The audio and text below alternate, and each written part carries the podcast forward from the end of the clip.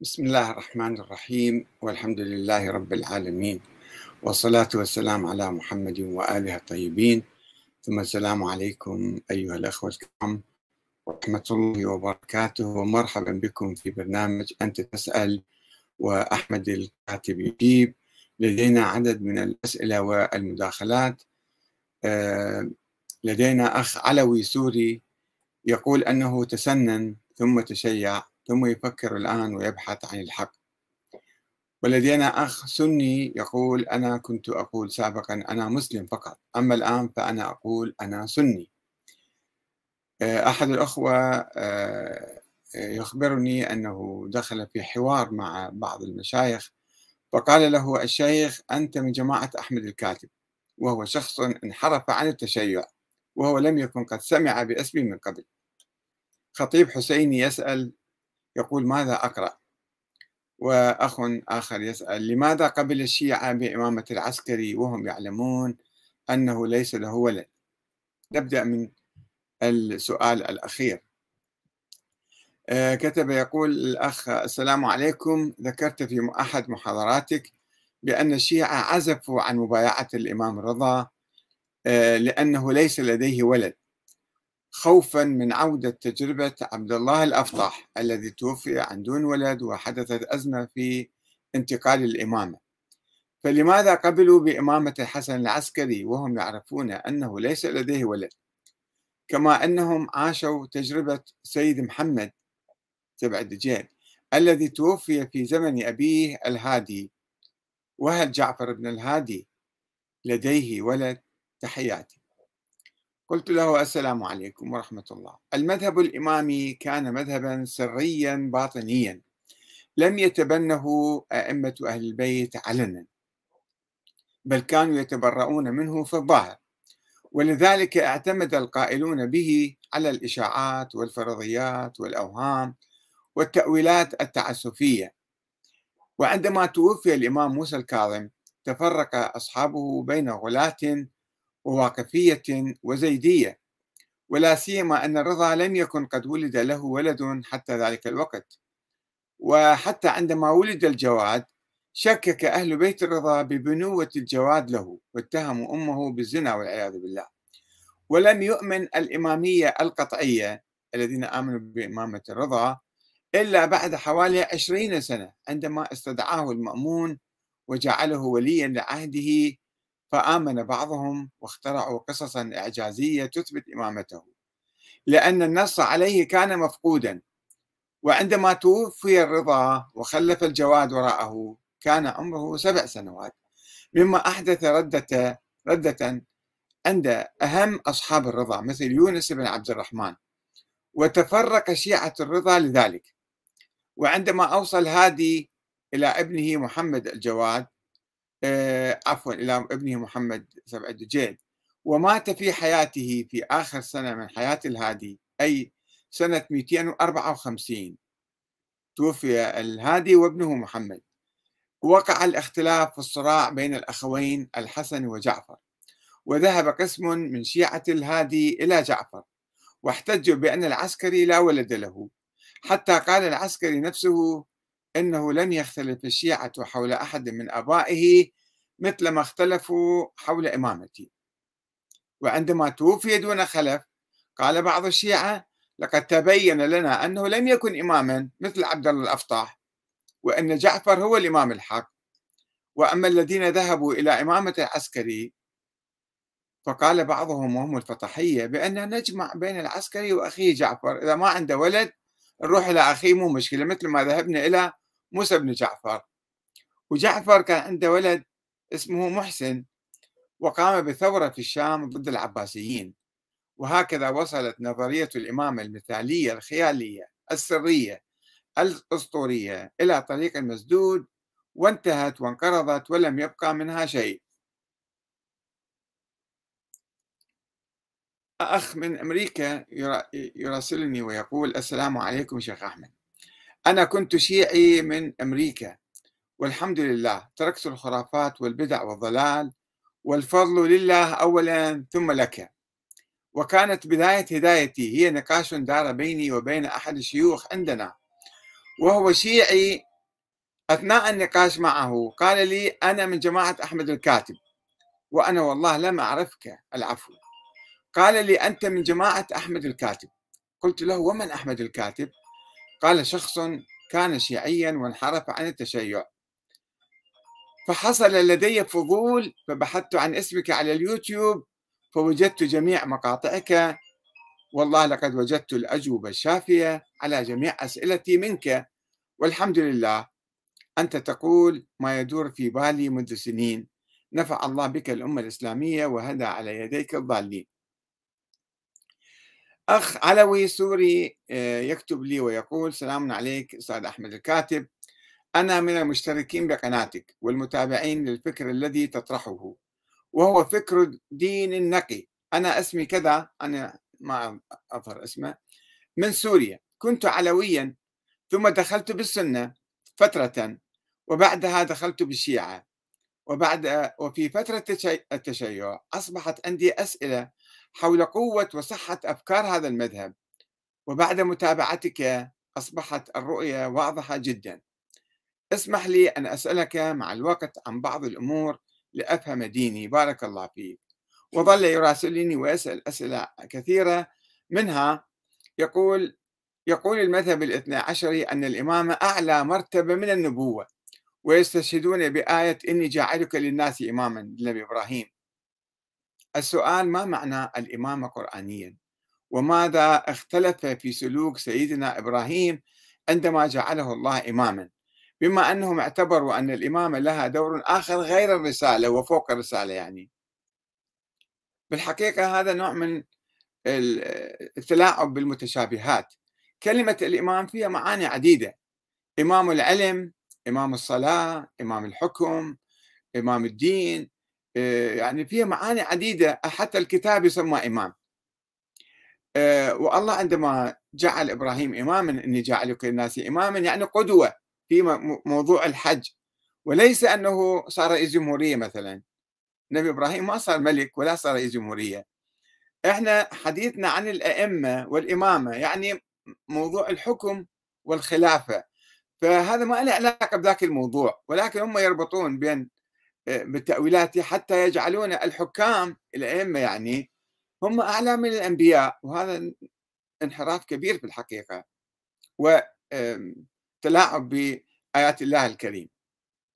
وسلوك النبي إبراهيم ما اختلف الله جعله قدوة يعني وحتى الآن إحنا نروح نحج قدوتنا إبراهيم. وسؤال آخر يقول هذا الأخ السوري يسأل يقول حول حديث الاثنى عشر أميرا هل هو متواتر في روايات أهل البيت؟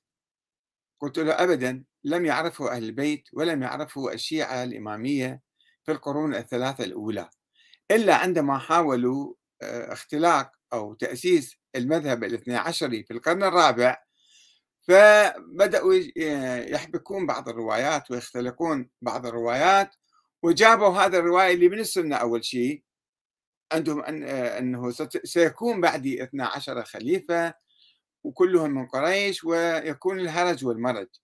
هذا حديث أموي آه، ما يقصدون فيه أنه تنتهي الخلافة والحكم والإمارة ب 12 واحد إنما كانوا يعنون أنه بعد 12 واحد سيكون آه، آه، هرج ومرج يعني يصير ثورة معناتها عليهم على الأمويين. فجابون جماعتنا والمذهب الاثنى عشري هو وليد أهل السنة. المذهب الاثنى عشري هو وليد أهل السنة وبرعاية الخلفاء العباسيين.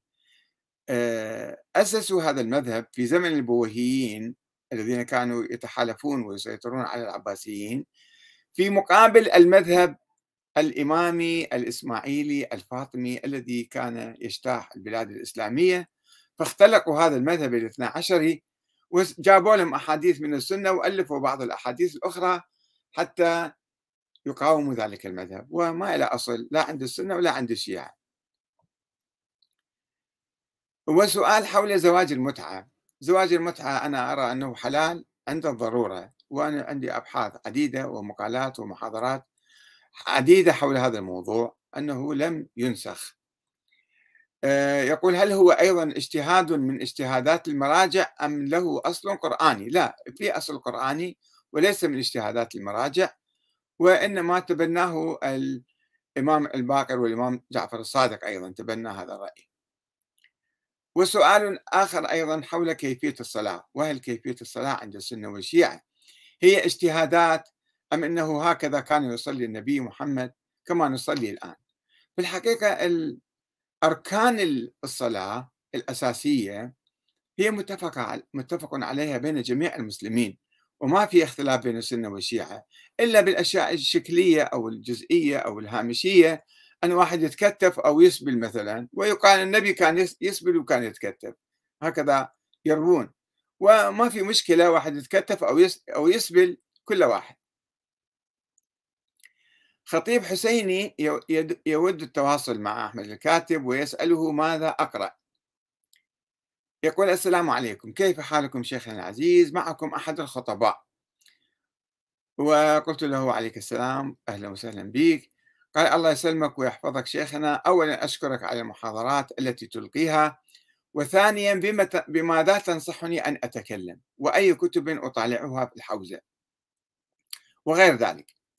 فقلت له لا شك أن من الضروري لكل طالب علم في الحوزة أن يدرس أولا القرآن الكريم ويجعله حجة أساسية وثابتة ويعرض عليه الأحاديث المنسوبة لأهل البيت والقصص اللي يسمعها من هنا وهناك هل تتفق مع القرآن أو لا؟ حتى يتخلص من أحاديث الغلاة المدسوسة في تراث أهل البيت وعلى رأسها نظرية الإمامة وأسطورة وجود الإمام الغائب وهذا ما لا تفعله الحوزة مع الأسف الشديد. ولذا أقترح عليك مطالعة كتابي التشيع السياسي والتشيع الديني بالإضافة إلى تطور الفكر السياسي الشيعي من الشورى إلى ولاية الفقيه والجزء الثاني منه بالخصوص الإمام المهدي حقيقة تاريخية أم فرضية فلسفية. فإن هذا الموضوع أساس انحراف الشيعة عن أهل البيت.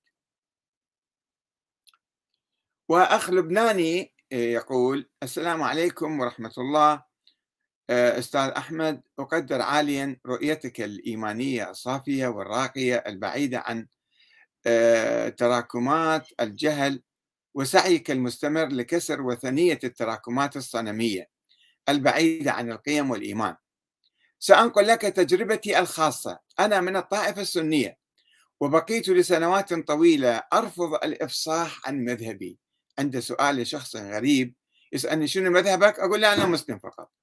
لأنني كنت أؤمن أن انتمائي هو للإسلام قبل انتمائي المذهبي وكنت أنظر إلى الشيعة من خلال رقي فكري وإيمان السيد فضل الله رحمه الله.